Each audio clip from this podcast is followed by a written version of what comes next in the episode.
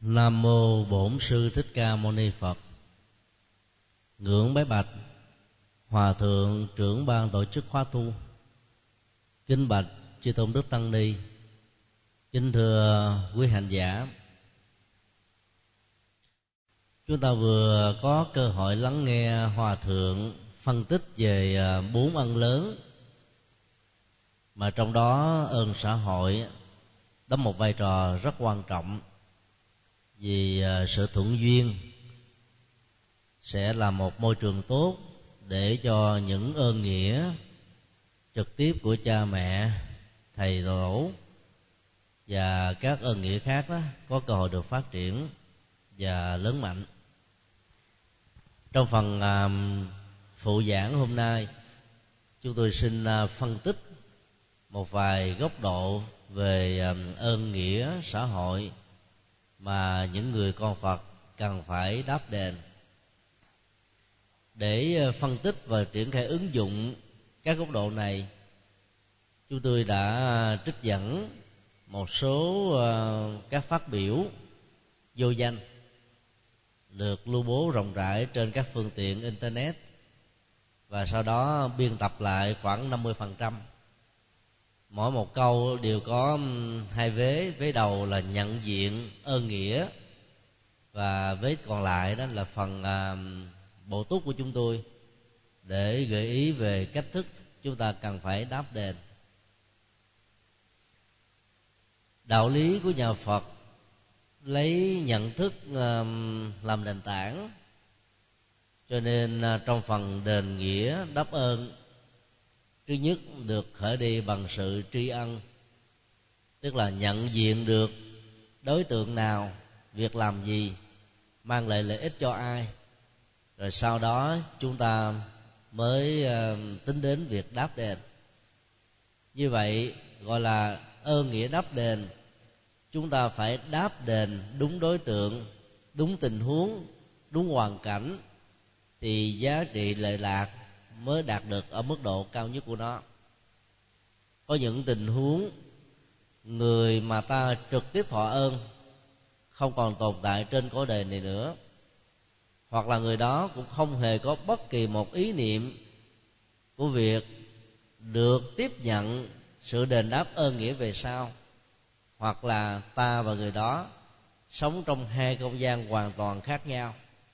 Cho nên việc đáp đền không nhất thiết phải trực tiếp đối với những ai đã mang lại lợi lạc cho ta, mà nó có thể được thể hiện bằng một cách giao hoán, miễn là các động tác ơn nghĩa mà chất liệu nhân nghĩa của nó đạt được ở mức độ cao nhất vẫn được xem là hành động của sự đáp đền.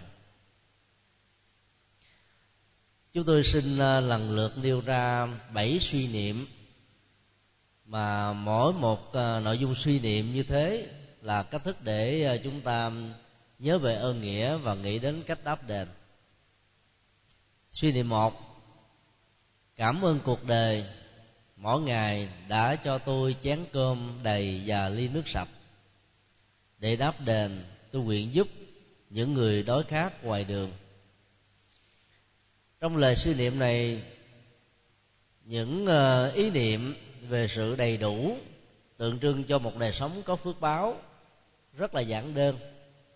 Chén cơm, ly nước là hai nhu cầu ăn và uống mà ai cũng cần phải có. Ấy thế mà trong cuộc đời này, biết bao nhiêu mảnh đề bất hạnh, cho đến bây giờ, bữa đói, bữa no, khi có, khi không.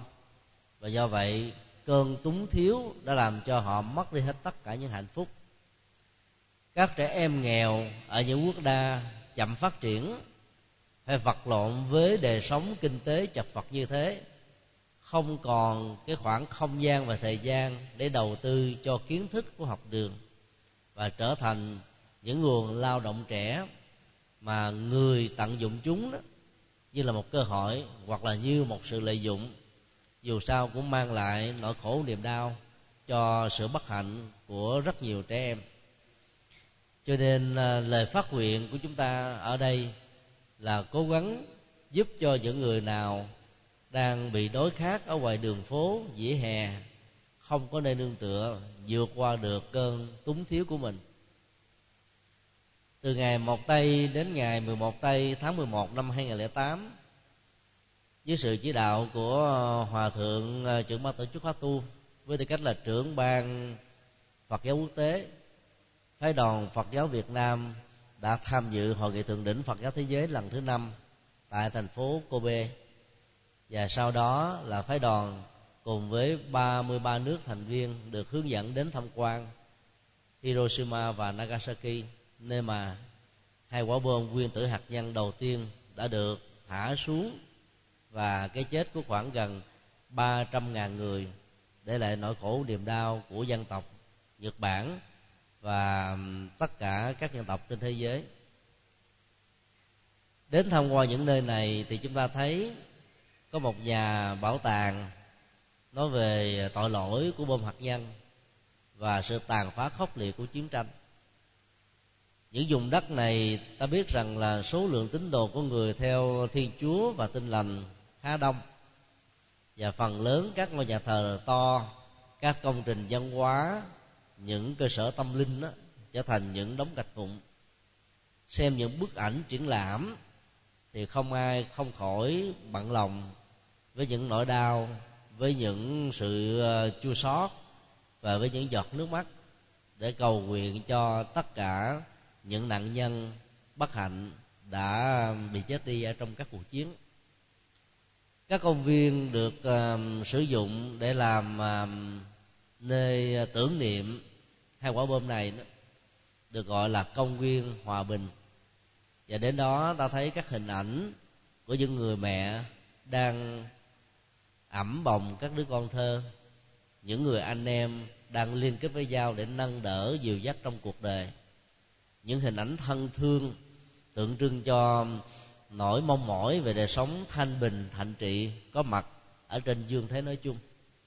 Nhưng ít ai ở trong số của 33 phái đoàn đại diện cho 33 quốc gia là biết rằng cũng chính đất nước Nhật này, cụ thể là phát xít Nhật, đã làm cho dân tộc Việt Nam phải chết đi đến trên 2 triệu người vào năm 1945 qua cơn chết đói, rất là thảm khốc. Vào thời đó thì chúng ta biết là phát xít nhật đã giết một cách lằn mòn làm cho dân tộc miền bắc của chúng ta không có cơm ăn và không có nước để uống. Các ruộng lúa đã được thu hồi và trở thành là các ruộng đai. Còn lúa thóc đã có sẵn có sẵn ở trong nhà thì được sử dụng để làm nhiên liệu. Kết quả là những người dân tại đây đã phải chết lần chết mòn trong khổ đau. Ấy thế mà đất nước chúng ta vì hiếu hòa sau những cuộc chiến cho nên không làm bất kỳ một đài tưởng niệm nào, một viện bảo tàng nào để nhớ tưởng đến cái nỗi khổ đau của trên hai triệu dân đã bị mất mát. Nạn chết đói và chết khác nó trở thành là một cái nỗi khủng hoảng và đe dọa. Bây giờ nhiều quốc gia trên thế giới vẫn còn phải đối diện với ờ, thách thức lớn này. Ở châu phi đó, cứ mỗi ngày trôi qua có vài chục trẻ em đã bị chết đói. Và những quốc gia trầm phát triển nói chung á, cái tình trạng các em không được ăn học đến nơi tính chốn mà phải vật lộn với chén cơm manh áo là điều diễn ra rất là thường xuyên. Như vậy khi mà mình tiếp nhận được chén cơm manh áo để ăn và mặc thì đức phật dạy chúng ta là hãy quán tưởng công đức của những người đã trực tiếp hoặc là gián tiếp tạo ra những thực phẩm để giúp cho mình khỏi phải chân lắm tay bùn mà vẫn có cơ hội được hưởng thụ chúng. Quán niệm đó rất có chiều sâu ở chỗ, mặc dù ta biết rất rõ là cơm và nước ta có để sử dụng là từ mồ hôi nước mắt, lao động chân chính và sự giao quán trong kinh tế thị trường mà ra. Ấy thế mà, đạo lý nhà phật vẫn dạy chúng ta quán tưởng để đáp đền hẳn không phải là không có lý do. Lý do căn bản là mọi chức nghiệp và ngành nghề đều có một cái giá trị và vai trò đóng góp để nâng cao đời sống và sự vận hành của xã hội. Có người đã phải chọn những nghề nghiệp tay chân mà việc đầu tư năng lực của họ phải tốn rất nhiều thời gian, nhưng à, thành quả lao động trong kinh tế chỉ đạt được khoảng từ một cho đến hai chục lần so với những cái ngành nghề thuộc về công nghiệp hiện đại. Nếu như người đó không mạnh dạng, không hy sinh để tiếp tục trong lĩnh vực ngành nghề mà mình đã chọn, thì có lẽ là xã hội chúng ta sẽ phát triển một cách không đồng đều. Cho nên ở những quốc gia phát triển, chính phủ đã phải viện chi cho các nghề nông nghiệp để tạo ra sự cân bằng ở trong các lĩnh vực ngành nghề nói chung và nhờ đó mà cơm ăn, nước uống và các cái phương tiện liên hệ đến thực phẩm và nhu yếu ở trong đời sống xã hội đã có người dấn thân mà làm. Do vậy, ta cần phải trực tiếp nhớ ơn con người vì nếu không có những người như thế thì ta đã chẳng có được những phương tiện để được gọi là hưởng thụ phước báo như đang có, đã có hoặc là sẽ có quán niệm công đức đó sẽ làm cho mình à, biết à, quý trọng tất cả những thành quả lao động của bất kỳ thành phần nào, con người nào, ở trong thời điểm nào. Và nhờ sống như thế cho nên ta không có xa xí sử dụng các nguồn năng lượng và nhất là năng lượng tay chân của con người đã bỏ ra để tạo ra sự vận hành của xã hội nói chung. Do đó ta phát nguyện là hãy giúp đỡ những người đối khác nghèo cùng ở ngoài vỉa hè và đường phố. Vì chỉ cần một cơn bão hay là gió lốc thổi qua, sáng ngày hôm sau họ có thể trở thành người thiên cổ.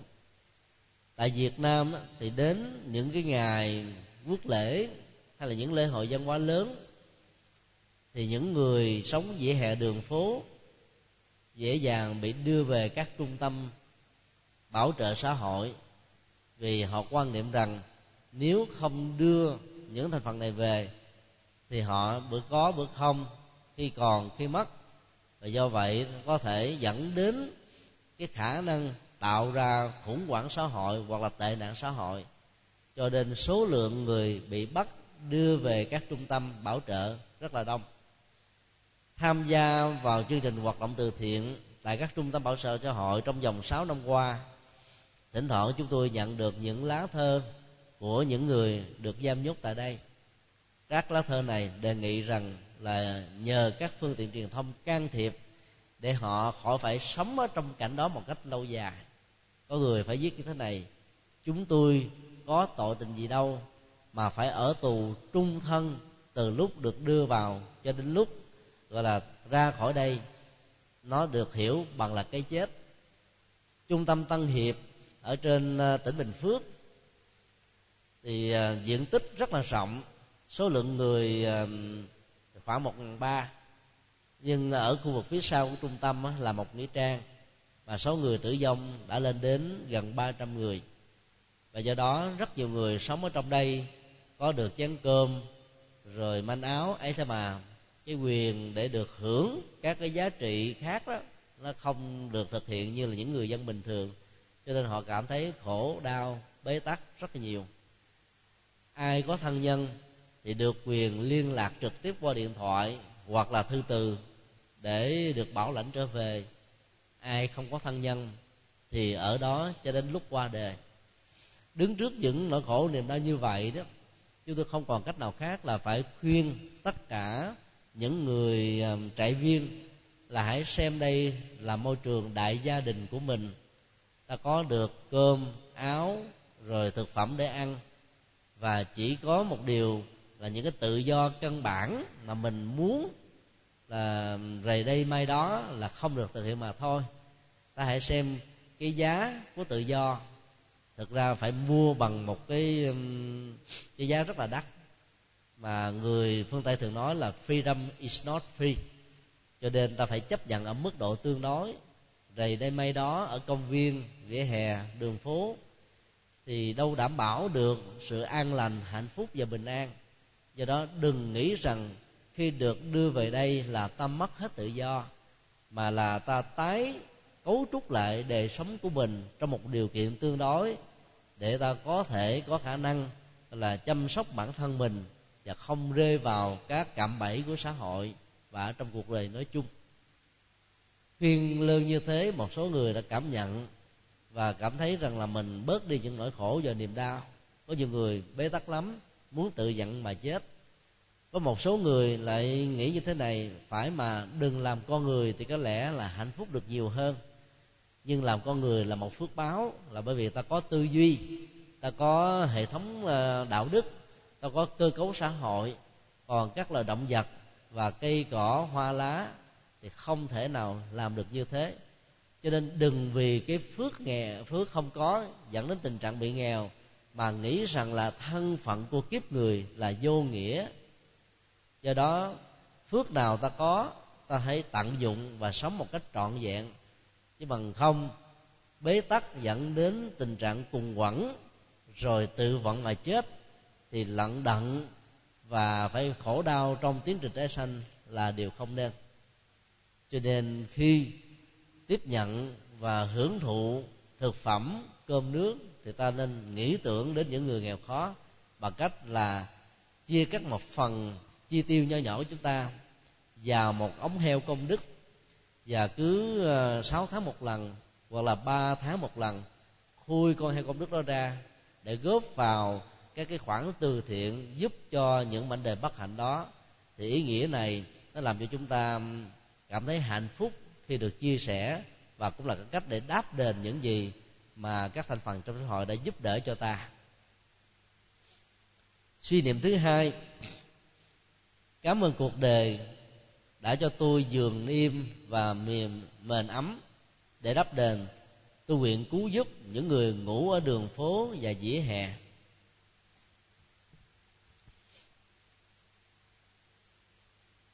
Các phương tiện tối thiểu để có được một giấc ngủ ngon là giường và mền. Ấy thế mà rất nhiều người đã không có được như thế.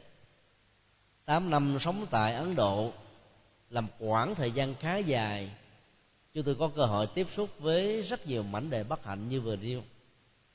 Cái nghèo ở việt nam dù sao cũng có được chén cơm, manh áo, nhà cửa. Cái nghèo của người ấn độ bất hạnh là nghèo rất mồng tơi nghèo màn trời chiếu đất. Có nhiều người không có áo để mà mặc. Trong cái mùa lạnh, giá rét như thế mà họ chỉ khoác ở trên mình một chiếc áo rách. Rồi lao động vất vả dưới một cái khí trời không độ. Thì ta biết là cái năng lượng của cơ thể đã phải bị sử dụng rất là nhiều. Cho nên những người nông phu nghèo khó và những người làm cu ly hay là những người thuộc về giai cấp thấp nhất thường có một tuổi thọ rất ngắn hiếm ai có thể sống được quá tuổi 50 là bởi vì họ đã phải sử dụng, cạn kiệt cái nguồn năng lượng trong cơ thể để chống lại cái lạnh giá rét của mùa đông, cái nóng bức của mùa hè. Và do đó, họ không thể nào có được một sự bình an thật sự khi mà các phương tiện gần như là nó vượt ra ngoài tầm tay và tầm vối của họ các phái đoàn à, tham viếng bốn phật tích tại ấn độ. Khi có cơ hội dừng chân lại ở một địa điểm nào để làm công tác từ thiện, thì khó mà rời khỏi cái nơi mình đang làm. Vì chỉ trong vòng 10 cho đến 20 phút, người ta đã truyền bảo nhau, hết đợt người này đến nhóm người khác, lũ lượt và lần lượt đến để tiếp nhận một cách trân trọng các tặng phẩm giàu là rất ít oi của các phái đoàn. Cho nên thường hướng dẫn viên và chủ các phái đoàn hành hương nhắc nhở các đoàn viên ở trong đoàn hành hương rằng là đừng cho một cách đơn lẻ. Vì làm như thế thì đoàn hành hương sẽ khó có thể rời bước đến địa điểm thứ hai mà ta đã sắp đặt sẵn ở trong chương trình. Thì đó cho thấy là khi mà những tiếp viện về vật chất đơn giản có mặt á, thì những người nghèo khó ở trong những vùng sâu, vùng xa sẽ đến và chỉ cần nhìn thấy cái cách ăn mặc và cái cách mà họ tiếp nhận phẩm vật từ chúng ta thì ta có thể cảm nhận họ khổ đau biết dường nào. Những người ăn sinh ở tại đất nước ấn độ, nghèo khổ đến độ, khi gặp một người nào, họ níu tay, níu chân, nắm áo, nắm quần người đó, cho đến lúc nào xin được một cái gì đó cho và tiếp nhận rồi thì họ mới đi. Còn bằng không thì họ làm cho đến lúc nào ta có cảm giác là phải tiếp tiếp tiếp tiếp trợ và giúp đỡ thì thôi. Chính vì thế mà cái sự giúp đỡ của chúng ta đối với những thành phần à, là kém may mắn như thế là một nhu cầu không thể thiếu. Một vấn đề được đặt ra về phương diện xã hội, nếu các hoạt động tiếp trợ như vừa nêu được diễn ra hàng ngày thì liệu những người này có rơi vào tình trạng là bị ỷ lại hay không? Tức là không tự tạo cho mình một nghề nghiệp ổn định để vượt qua nỗi khổ, niềm đau một cách lâu dài và dứt điểm? Câu trả lời nó tùy vào tình huống. Có nhiều người đó, nếu không có được những sự giúp đỡ ban đầu để họ dành dụm, từ đó mới có thể tìm ra một nghề nghiệp ổn định thì vĩnh viễn trong tương lai họ sẽ không thể có một cơ hội để hướng về. Và dĩ nhiên ta không loại trừ tình huống thứ hai là rất nhiều người đã lợi dụng vào cái lòng thương tưởng, giúp đỡ của cuộc đời và tha nhân để không phải làm lụng gì hết mà vẫn có được chén cơm và manh áo. Do đó là những người du khách có mặt ở những quốc gia như thế này, ta khó có nào liệu định được thành phần nào thuộc về nhóm một, thành phần nào thuộc về nhóm hai, cho nên tốt nhất khi có cơ hội giúp đỡ, ta cứ giúp và đính kèm theo một lời phát nguyện là mong cho những người này có được cơ hội để tiến thân trong cuộc đời, để xả bỏ thân phận nghèo cùng và đối kháng của bản thân mình. Kể từ ngày bồ tát Ambedkar tổ chức quy y tập thể tại ấn độ mấy chục năm vừa qua, lễ quy tập thể từ năm ba ngàn người cho đến vài chục ngàn người diễn ra thường xuyên. Trước ngày đại lễ phật đản, thường được gọi là lễ tam hợp, kính mừng đức phật đản sinh, thành đạo và nước bàn tại các vùng khác nhau ở ấn độ. Đó là một truyền thống mà những người cư dân thuộc về giai cấp cùng đinh nghĩ rằng đến với đạo phật là cơ hội quý báu nhất để xả bỏ thân phận cùng đinh của mình. Vì theo các tôn giáo nhất thần tại đây, cái cơ hội tháo gỡ đó sẽ không có. Họ được xem là phần tử cùng mặt nhất trong xã hội.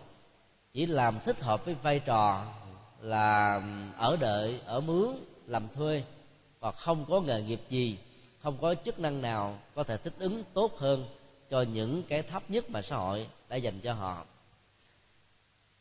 đánh giá phân công lao động để phân định các tầng cấp con người trong xã hội là một điều bất công. Mà tính logic của nó làm cho rất nhiều người có thể cảm thấy là bị thuyết phục.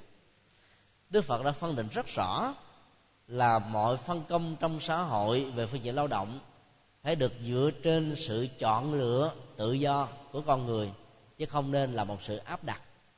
Áp đặt con người rồi nói rằng là nếu không có những người hy sinh để làm những công việc như thế, để buộc người ta vĩnh viễn từ đời này sang kiếp khác, làm cái thân phận tùng đinh là một điều hết sức là bất công và đánh mất đạo đức và nhân phẩm của con người.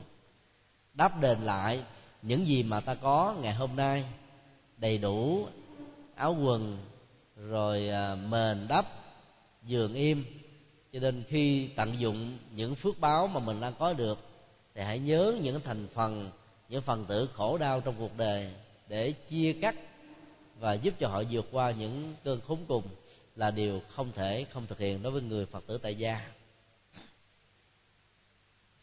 Suy niệm thứ ba, cảm ơn cuộc đời đã cho tôi quần áo lành lặn, có bảo hiểm y tế đàng hoàng để đắp đền tôi nguyện giúp trẻ em bất hạnh đói khát và chết vì bệnh S một cơn bệnh thảm khốc của thế kỷ 20 trong lời suy niệm này, ta được khích lệ.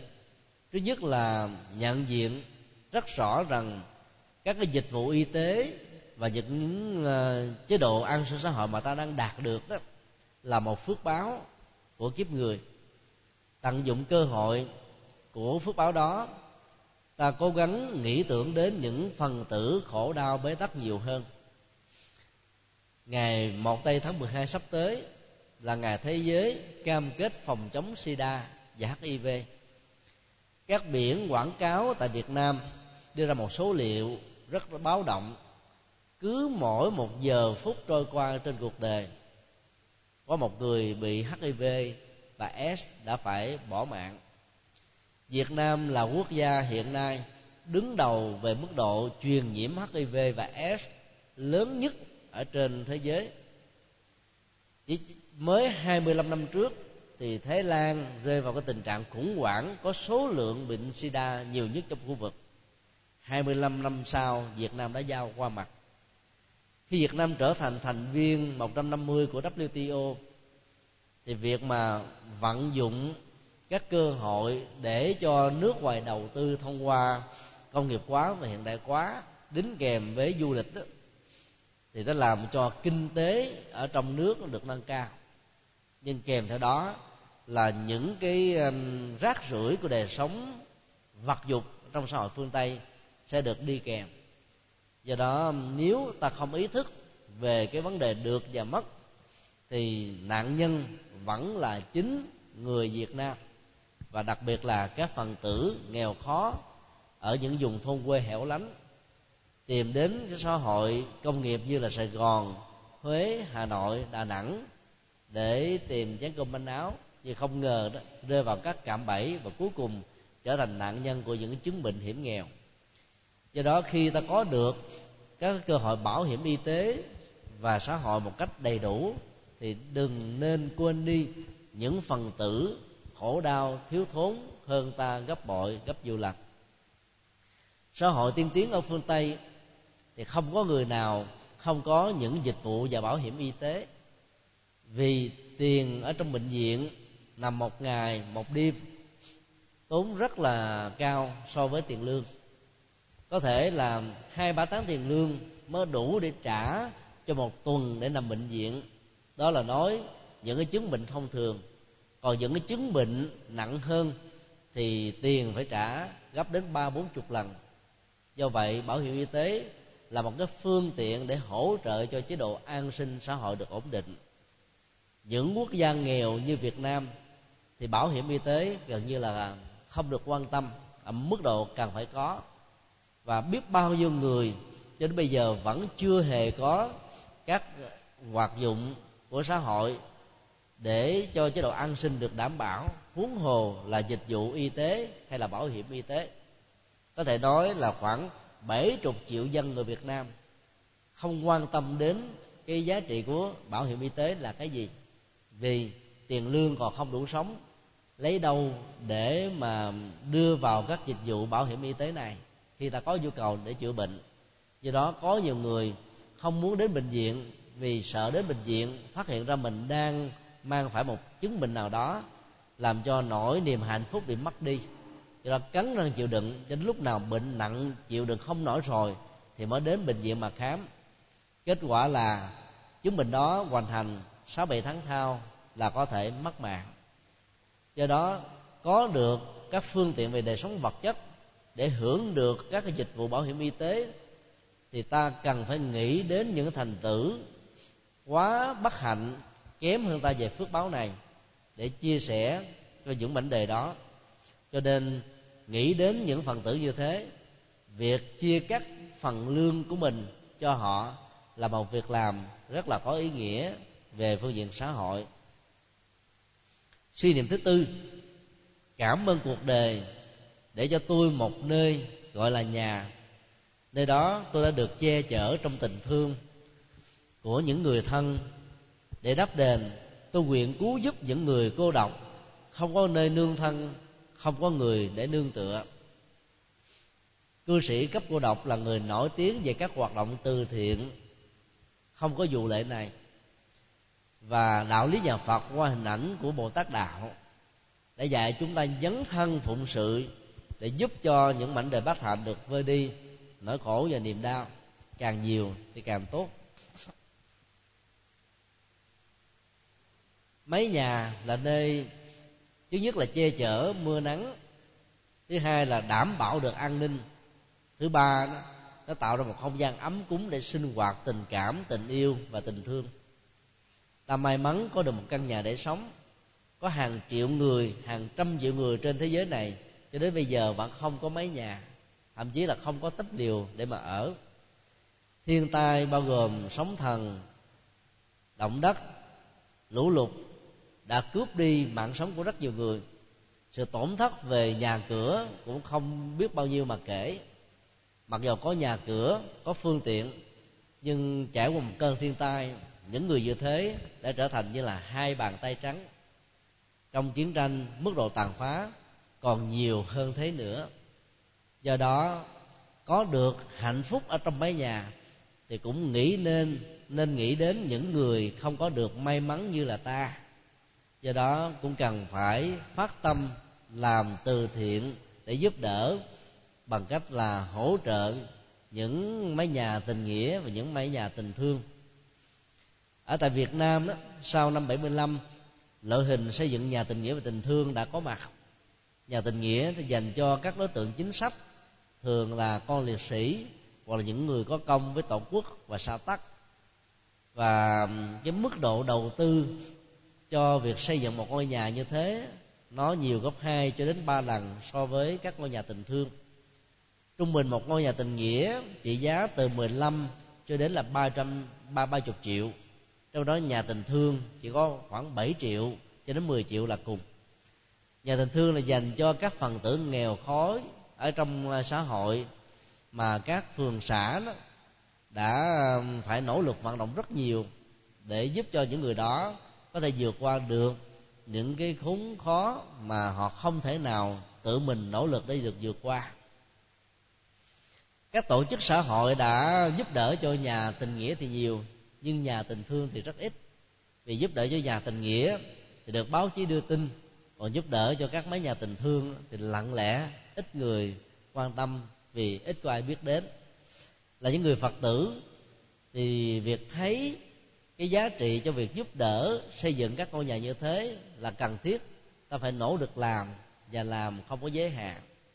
Bên cạnh đó thì các hoạt động từ thiện trong phật giáo còn bao gồm xây dựng các cái cầu tình thương bởi vì lục lội hay là mùa nước dâng cao cường triều uh, trong những mùa mưa sẽ gây ách tắc trong giao thông và việc đi đến đi lui đó nó trở thành là một trở ngại cho nên các hoạt động xây dựng những ngôi cầu uh, xi măng để thay thế cho những cầu tre lắc lẻo gặp gần khó đi giúp cho đời sống của những người nghèo khó được bình an và vượt qua những cơn khốn khó. Đền đáp để giúp cho những người bị cô độc bớt đi những cái ờ, mảnh đề bất hạnh thì ta cần phải nghĩ đến những cái trung tâm bảo trợ người già và tàn tật tỉnh nào ở trên đất nước Việt Nam cũng có tối thiểu là một trung tâm. Nơi làm máy ấm gia đình của ít nhất là 300 người cho đến một nghìn người. Đến các trung tâm này, ta thấy có rất nhiều cụ già, tuổi 90 mà không hề có một người cháu, một người con để chăm sóc. Và cũng có nhiều cụ già, không phải là xuất thân từ gia đình nghèo, mà bởi vì sống chung trong một gia đình mà những người con tỏ vẻ bất hiếu hàng ngày hàng giờ. Chịu không nổi gia cảnh đó, nhiều người đã phải lang thang và may mắn được đưa về trung tâm già và tàn tật. Cho nên sống ở trong đây, cái mặc cảm về tuổi già, cô đơn buồn chán, sự bất lực và những nỗi bất hạnh luôn luôn là nỗi ám ảnh của rất nhiều người. Các phái đoàn từ thiện phật giáo đã đến đây chia sẻ hoài vật chất, còn đính kèm theo những câu phật ngôn ngoài đời sống um, vật chất ờ, ở bốn mức độ đơn giản, còn có thêm những bài pháp thoại rất là có ý nghĩa. Chúng tôi mong rằng là tất cả các tổ chức từ thiện của phật giáo, khi làm từ thiện ở đâu, ta nên có một cái điều kiện là yêu cầu có một buổi pháp thoại được diễn ra trong khoảng thời gian từ hai chục phút cho đến bốn chục phút. Bởi vì nỗi khổ về vật chất ai cũng có có người có nhiều, có ít, ở phương diện này hay là phương diện kia còn nỗi khổ tinh thần đó, thì không phải chỉ có những người nghèo mới gặp phải ngay cả người giàu cũng không tránh khỏi. Cho nên khổ đau về vật chất mà có được niềm an vui về tinh thần thì người khổ đau vẫn có thể được xem là người hạnh phúc. Chính vì vậy nhân cơ hội chia sẻ những nhịp cầu thiếu thốn về vật chất ta cũng nên quan tâm về sống tinh thần nói chung. Làm được như thế thì ta giúp cho rất nhiều người cô đơn không còn là đơn độc nữa. Những người không có nơi nương tựa vẫn còn có điểm tựa tâm linh là ba ngôi báo để hướng về. Có được như thế thì hạnh phúc sẽ được vơi đi rất là nhiều. Trung tâm người già và tận tật thành lộc, quận 12 tại thành phố Hồ Chí Minh. Thì các phái đoàn từ thiện đã đem đến rất nhiều hình ảnh Phật nhỏ. Và nếu ta vào từng gian phòng tập thể thì thấy có nhiều cụ già là rất là trân trọng hình ảnh Phật đó, dán trên tường. Và trên tay họ có những cái sâu chuỗi để niệm Phật, để mong cho mình vượt qua được cái cơn khốn khó đã được chất liệu ít nhất là bình an. Những hành động nho nhỏ như thế nó lại mang một giá trị hỗ trợ và chấn an rất là nhiều. Cho nên các phái đoàn nên cố gắng thể hiện cả hai phương diện, tài thí và pháp thí để giúp cho người khổ đau vượt qua được khốn khó của mình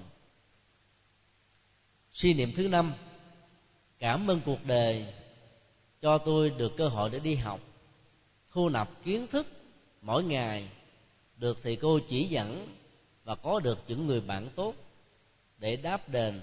Tôi nguyện là người đồng hành giúp người trong những tình huống cần giúp để cho họ vượt qua được nỗi khổ và sự khó khăn.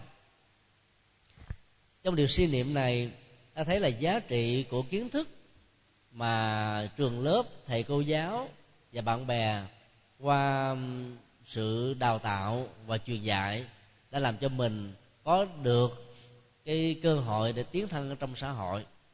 Nghĩ đến điều đó, ta cần phải làm những việc có ý nghĩa bằng cách là đồng hành. Đồng hành trong tình huống này, theo Phật giáo bao gồm trước nhất là hai phương diện.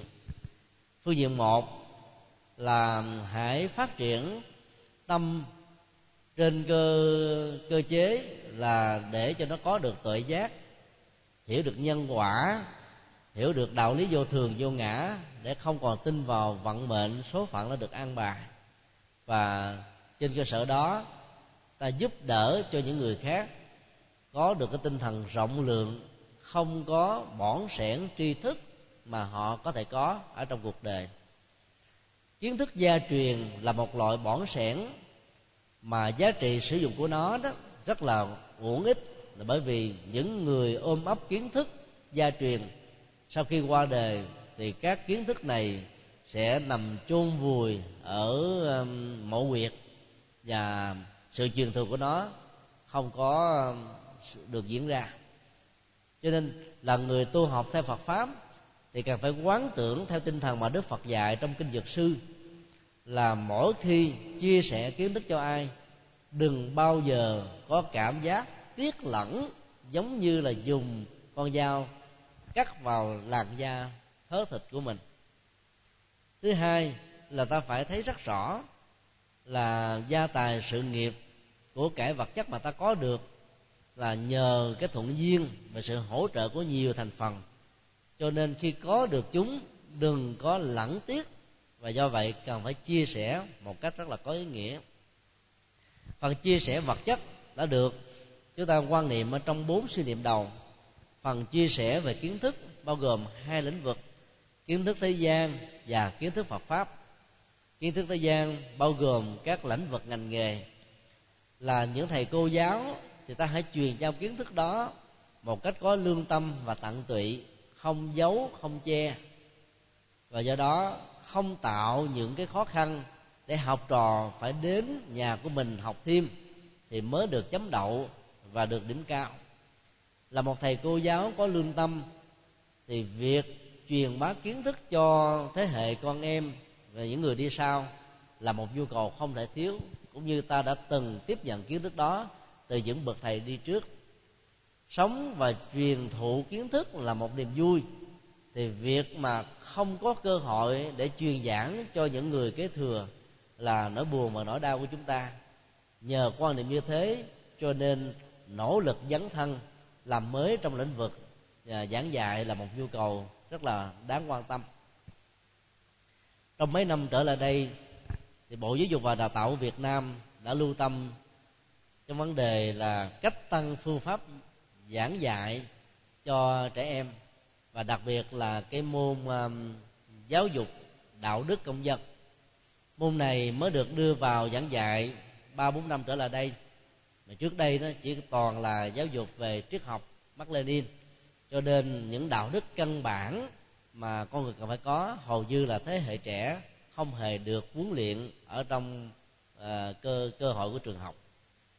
Dĩ nhiên các môn học như thế nó thường rất là khô và do đó các thầy cô giáo cần phải vận dụng những cái phương pháp hiện đại để mà triển khai làm sao cho các thế hệ học trò tiếp nhận ở trong niềm hân hoan và phấn khởi. Các giải thưởng Nguyễn Trường Toản đã được uh, sử dụng như là một cái nỗi khích lệ rất là cần thiết. Và nhiều thầy cô giáo trẻ đã xứng đáng tiếp nhận giải thưởng này bởi vì đã vận dụng một cách rất là sáng tạo trong những cái giờ tiết học mà làm cho các em cảm thấy hăng hoan, bữa nào không học được đạo đức công dân là cảm thấy rất là thiếu thốn ở trong một ngày. Truyền bá kiến thức cho những thế hệ đi sau, nó đòi hỏi chúng ta cần phải đầu tư thật là nhiều. Thế giới của ờ, công nghệ thông tin hiện đại là một bước nhảy rất là nhanh so với các thế hệ đi trước. Có nhiều kiến thức ngày xưa ta phải mất đến cả vài chục năm để mới có được. Bây giờ những kiến thức của vài chục thế kỷ ta học được ở trong vòng vài ba ngày, dưới sự hướng dẫn một cách có phương pháp và tận tụy của những thầy cô giáo có kinh nghiệm. Đó là cái phước của người hiện đại. Và thậm chí nhiều người có tinh thần tự học cũng có thể học được những thứ mà trước đây cha ông của chúng ta phải mất rất nhiều thời gian. Cho nên phương tiện truyền thông của internet là là một phước báo mới mà tận dụng nó sẽ làm cho chúng ta, gọi là, thăng tiến ở trong lĩnh vực này nhanh chóng rất nhiều lần so với trước đây. Do đó là thầy cô giáo ta cũng cần phải biết hướng dẫn cho con em của mình vào những website nào mà giá trị giáo dục đạt được ở mức độ cao để loại trừ cái phương diện tiêu cực ở mức độ tối đa của phương tiện truyền thông trong thời hiện đại truyền cao kiến thức thứ hai là phật pháp. Cái này thầy cô giáo làm ở mức độ vi tế và hiệu lực giáo dục của nó sẽ đạt được ở mức độ khá cao. Thầy cô giáo được xem là là là cái tiêu chí hướng về của các học trò. Nếu thầy cô giáo là những người phật tử, thì đạo lý nhà phật ta hiểu rất là nhiều.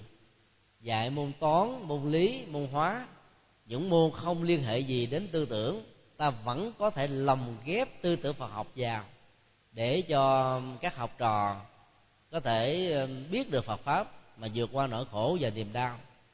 Trong bất kỳ một lĩnh vực ngành nghề nào, nếu ta có tấm lòng và biết khéo léo, thì những kiến thức tâm linh của nhà phật có thể trở thành là cái nền tảng để giúp cho thế hệ con em của mình nương theo đó mà có được một đời sống vững chãi về sau này.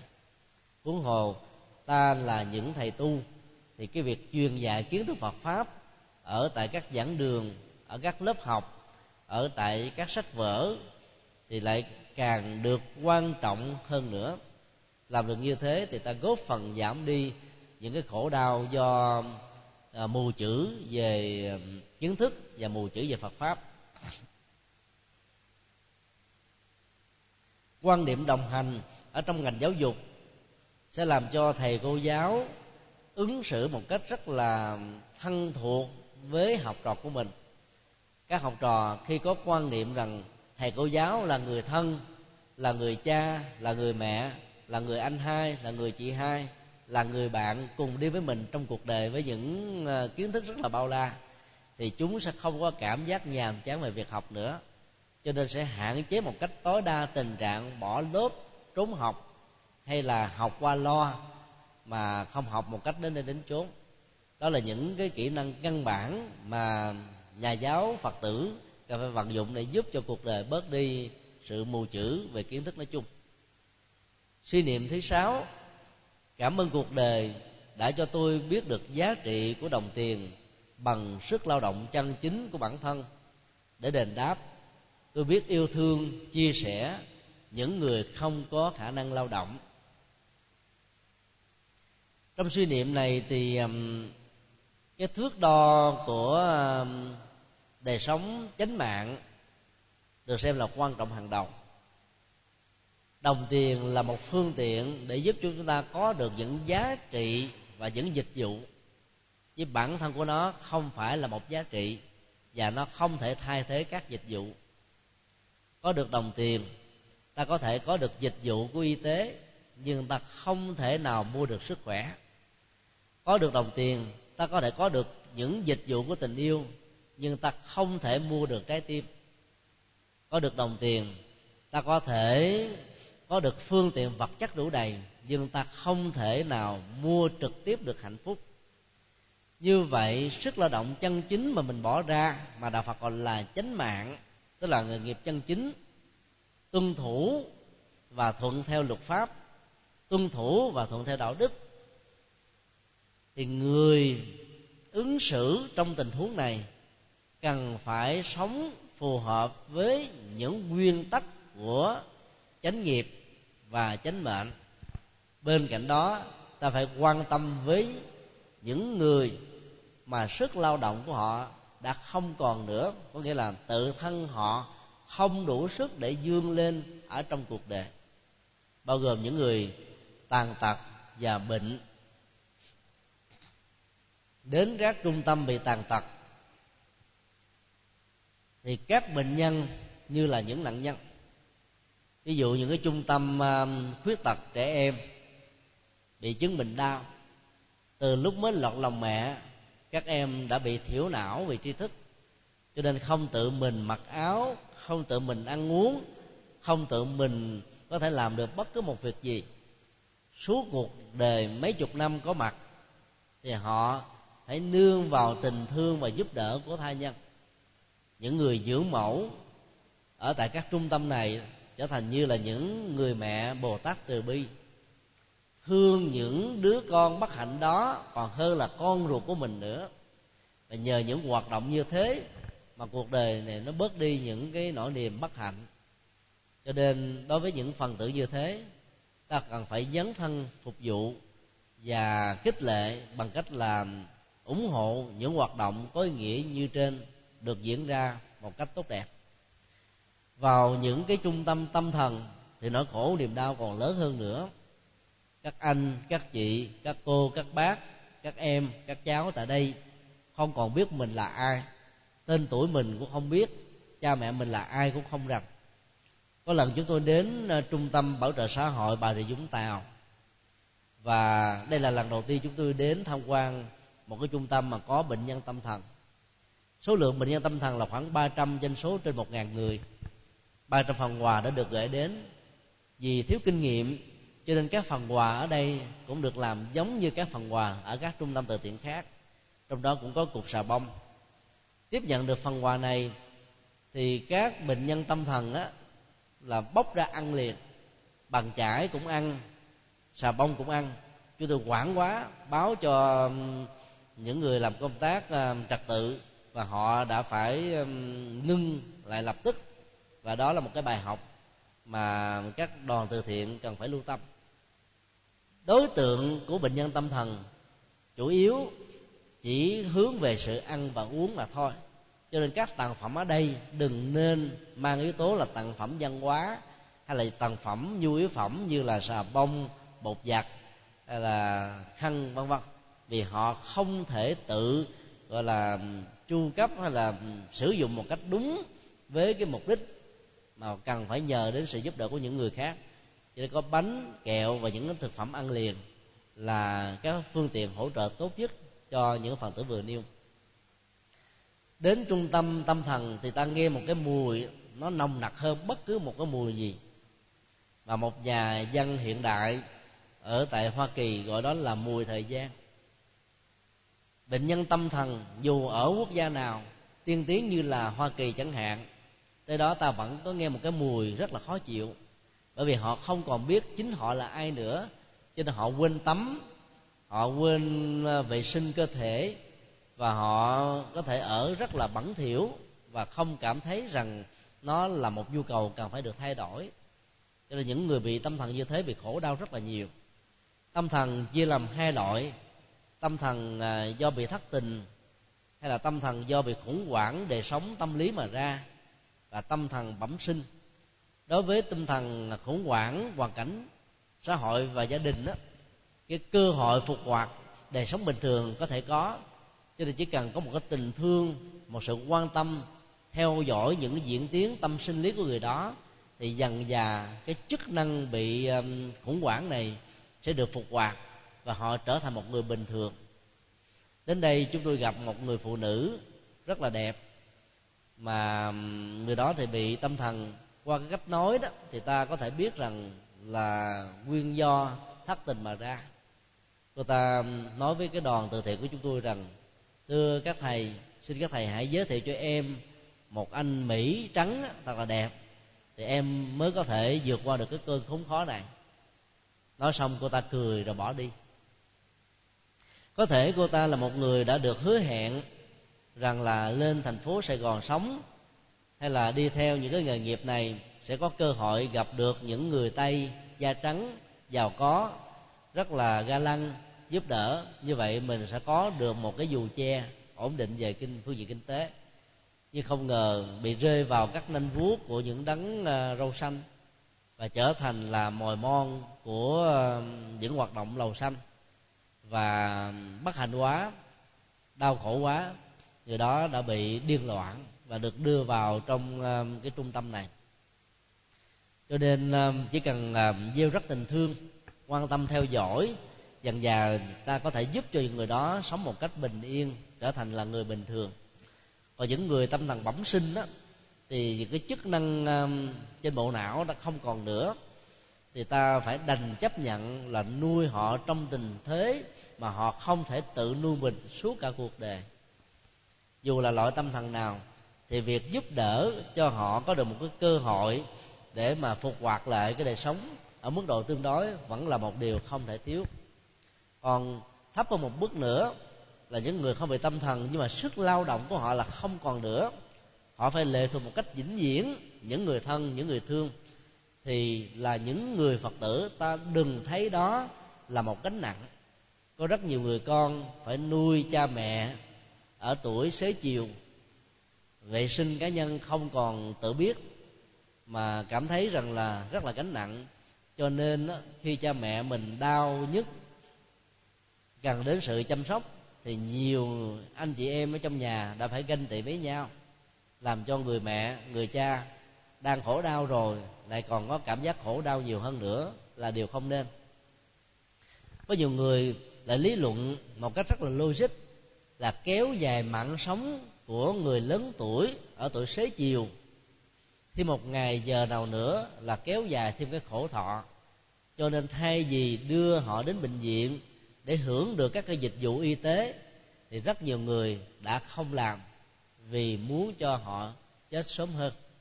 Chết sớm hơn là gánh nặng của mình đã được đặt xuống nhiều người đưa người thân vào các trung tâm già và tàn tật, nghĩ rằng là mình đã hết bổn phận và trách nhiệm rồi.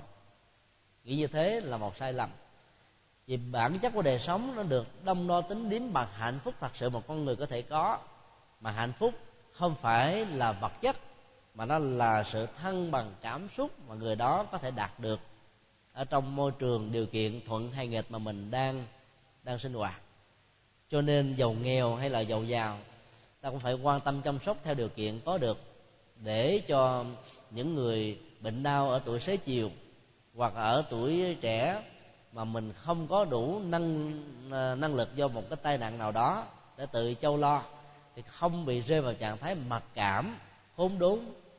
Thì làm được như thế ta giúp cho rất nhiều người bỏ được cái trạng thái cô đơn buồn chán để không rơi vào trạng thái à, muốn là tự vẫn để kết liễu cuộc đời.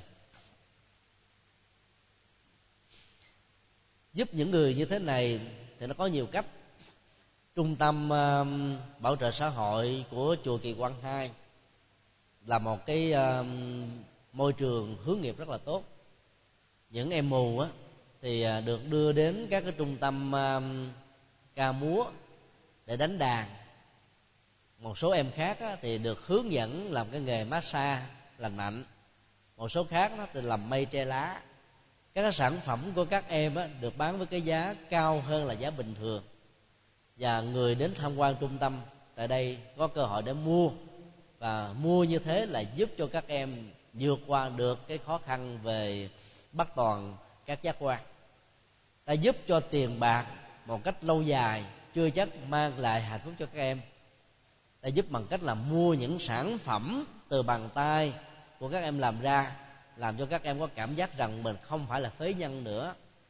Cho nên tạo dựng các cái trung tâm hướng nghiệp theo dạng à, à, tiểu thủ công nghiệp sẽ là một cái phương tiện rất là tốt để giải phóng cái mặc cảm là một phế nhân hay là dây tầm gửi ở những người à, bị thân thể không còn lành lẹn là một trong những cái hoạt động rất là có ý nghĩa mà chúng ta có thể góp vốn vào để thành lập các cái trung tâm hướng nghiệp như thế này. Hoặc là đến tham quan thì hãy phát tâm mua các cái ờ, tặng phẩm quà cáp đó với một cái giá hỗ trợ gấp hai, gấp ba lần. Làm được như thế thì ờ, ý nghĩa xã hội cũng rất là cao. Suy niệm cuối cùng, hãy cảm ơn cha mẹ đã cho tôi hình hài, sự sống và kinh nghiệm để đền đáp. Tôi quyết quý trọng công ơn của hai đấng sanh thành và cố gắng phát tâm sống một cách ý nghĩa cho mình và cho cuộc đời. Gọi là đền ơn đáp nghĩa về phương diện xã hội đó. Cái mức độ rộng là nhân quần và xã hội. Mức độ giới hạn hơn là gia đình mà đỉnh cao nhất và thiêng liêng nhất là mẹ và cha. Nhớ ơn hai đấng sanh thành thì ta cần phải sống một cách có ý nghĩa phần lớn cha và mẹ không mong mỏi chúng ta đền đáp lắm đâu. Miễn là ta sống, trở thành thành công là tốt đẹp lắm rồi. Cái mùa tụ trường của đầu mỗi năm học á thường có rất nhiều lời kêu ca của các đấng phụ huynh. Về những đứa con bất hiếu, không còn cái niềm hứng khởi đến trường học một cách đến nơi tính chốn. Mà học đường ngày nay rất là gắt cao con em nào bỏ học hoặc là đến lớp muộn thôi cha mẹ phải làm kiểm điểm, phải được mời gọi lên rất là nhiều lần. Mà lên như thế để họp thì công ăn việc làm sẽ bị trở ngại. Ấy thế mà những đứa con bất hiếu lại không thấy được đó là một cái nỗi à, khổ đau cho cha mẹ mình, mà tìm rất nhiều lý do để không đến trường lớp học.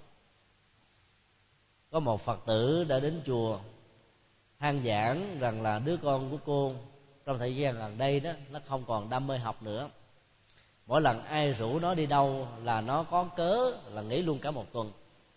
Cho con mình nghỉ luôn á, là cái điều mà cô không bao giờ muốn. Nhưng muốn đứa con mà đi học á, thì không cách nào. Vì à, gia đình quá đơn chiếc. Cô đi làm ban ngày, thì đâu có thể là theo dõi. Suốt cả 8 giờ để cho con em mình có mặt ở lớp. Mà về nhà đó chờ kèm nó học bài thì nó vẫn lấy sách vở ra. Nhưng khi ờ, bỏ ờ, nó một bên để làm công việc trong nhà thì nó bắt đầu đam mê vào tivi và những cái trò chơi điện tử. Nỗi khổ niềm đau như thế đã diễn ra với rất nhiều gia đình. Và chúng tôi đã yêu cầu uh, và góp ý gia đình này nếu kinh tế của mình không quá khó khăn thì ta hãy mời một người vú nuôi cũng làm cái người kèm học cho cho con em của mình với tư cách là một gia sư để thay thế chúng ta công việc đó. Như vậy tốn kém thêm một cái khoản tiền nhất định nào đó mà giúp được con em của mình học đến đến chốn không phải là quá đắt đỏ. Huống hồ là rất nhiều gia đình đó, về đời sống kinh tế rất là cao. Cho nên đó, việc mà chu cấp như thế là có thể làm được trong phạm vi khả năng kinh tế cho phép. Còn đối với những người quá nghèo quá khó thì ta cần phải dùng cái tình cảm, chất liệu yêu thương thật sự với những giọt nước mắt. Nói có nghệ thuật, thì con em chúng ta sẽ động lòng và cố gắng đi vào trong cái quỹ đạo của sự tự ý thức, hướng đến cái việc học mà không làm cho cha mẹ phải bị khổ vì bị đau. Cho nên làm được như thế thì con em chúng ta sẽ có được cái nền tảng hơn. Bản thân của những người con đó cần phải ý thức rất rõ rằng là cái sự thất bại của mình cũng là nỗi khổ và niềm đau của cha và của người mẹ. Chỉ cần quan sát đến những cái mùa thi, cha mẹ phải đứng chờ ở ngoài cổng, ngồi trên chiếc xe honda. Cho đến lúc tiếng chuông báo hiệu là cái thời thi cử đã kết thúc, thì cha mẹ mới bắt đầu được nhẹ nhõm một phần nào.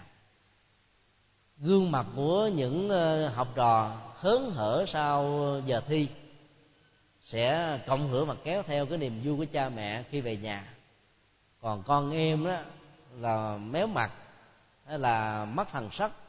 Đồng nghĩa là chúng không làm bài được, sẽ kéo theo nỗi buồn và điệp đau của cha mẹ suốt cả mấy tháng về sau. Thấy được điều đó thì ta cần phải sống một cách có ý nghĩa. Ở cái tuổi học trò thì phải học đến nơi đến chốn. Ở cái tuổi làm việc thì phải làm một cách có lý tưởng, có trách nhiệm. Rồi ở cái tuổi lập gia thất thì ta chọn người hôn phối đàng hoàng đứng đắn để không phải làm cho cha mẹ mình bị khổ và đau. Với vai trò trong xã hội thì ta cũng phải thể hiện hết cả chánh danh và chức năng của mình. Làm đúng được như thế là ta được gọi là sống có ý nghĩa. Và ai làm được như vậy là đền đáp được một phần rất nhỏ công ơn sanh thành dưỡng dục của mẹ và cha. Nói tóm lại, bảy điều suy niệm vừa nêu là một cái phương diện ứng dụng về về xã hội để tất cả chúng ta cần phải hướng đến để đền đáp ơn nghĩa của xã hội đã giúp cho mình ở phương diện này hay là phương diện khác. Mỗi một cái à, điều à, suy niệm đều có hai nội dung, là nhận diện ơn nghĩa và thứ hai là đáp đền ơn nghĩa. Nhận diện tức là tri ân là bước đầu của đời sống đạo đức và đền ân á, nó phải được thể hiện qua hành động rất là cụ thể. Ai thể hiện cái vấn đề nhận thức và sau đó là hành động trong việc đền đáp mới thật sự là người có đạo đức và sống ân nghĩa ở trong cuộc đời. Ân nghĩa là việc con người và ân nghĩa cũng làm cho con người và vượt lên giá trị của tất cả các loài động vật. Do đó đáp đền ân nghĩa là một hành động không thể thiếu đối với tất cả chúng ta, kính chúc tất cả quý hành giả được an lành để suy niệm và ứng dụng lời Phật dạy ở trong các tình huống của cuộc sống.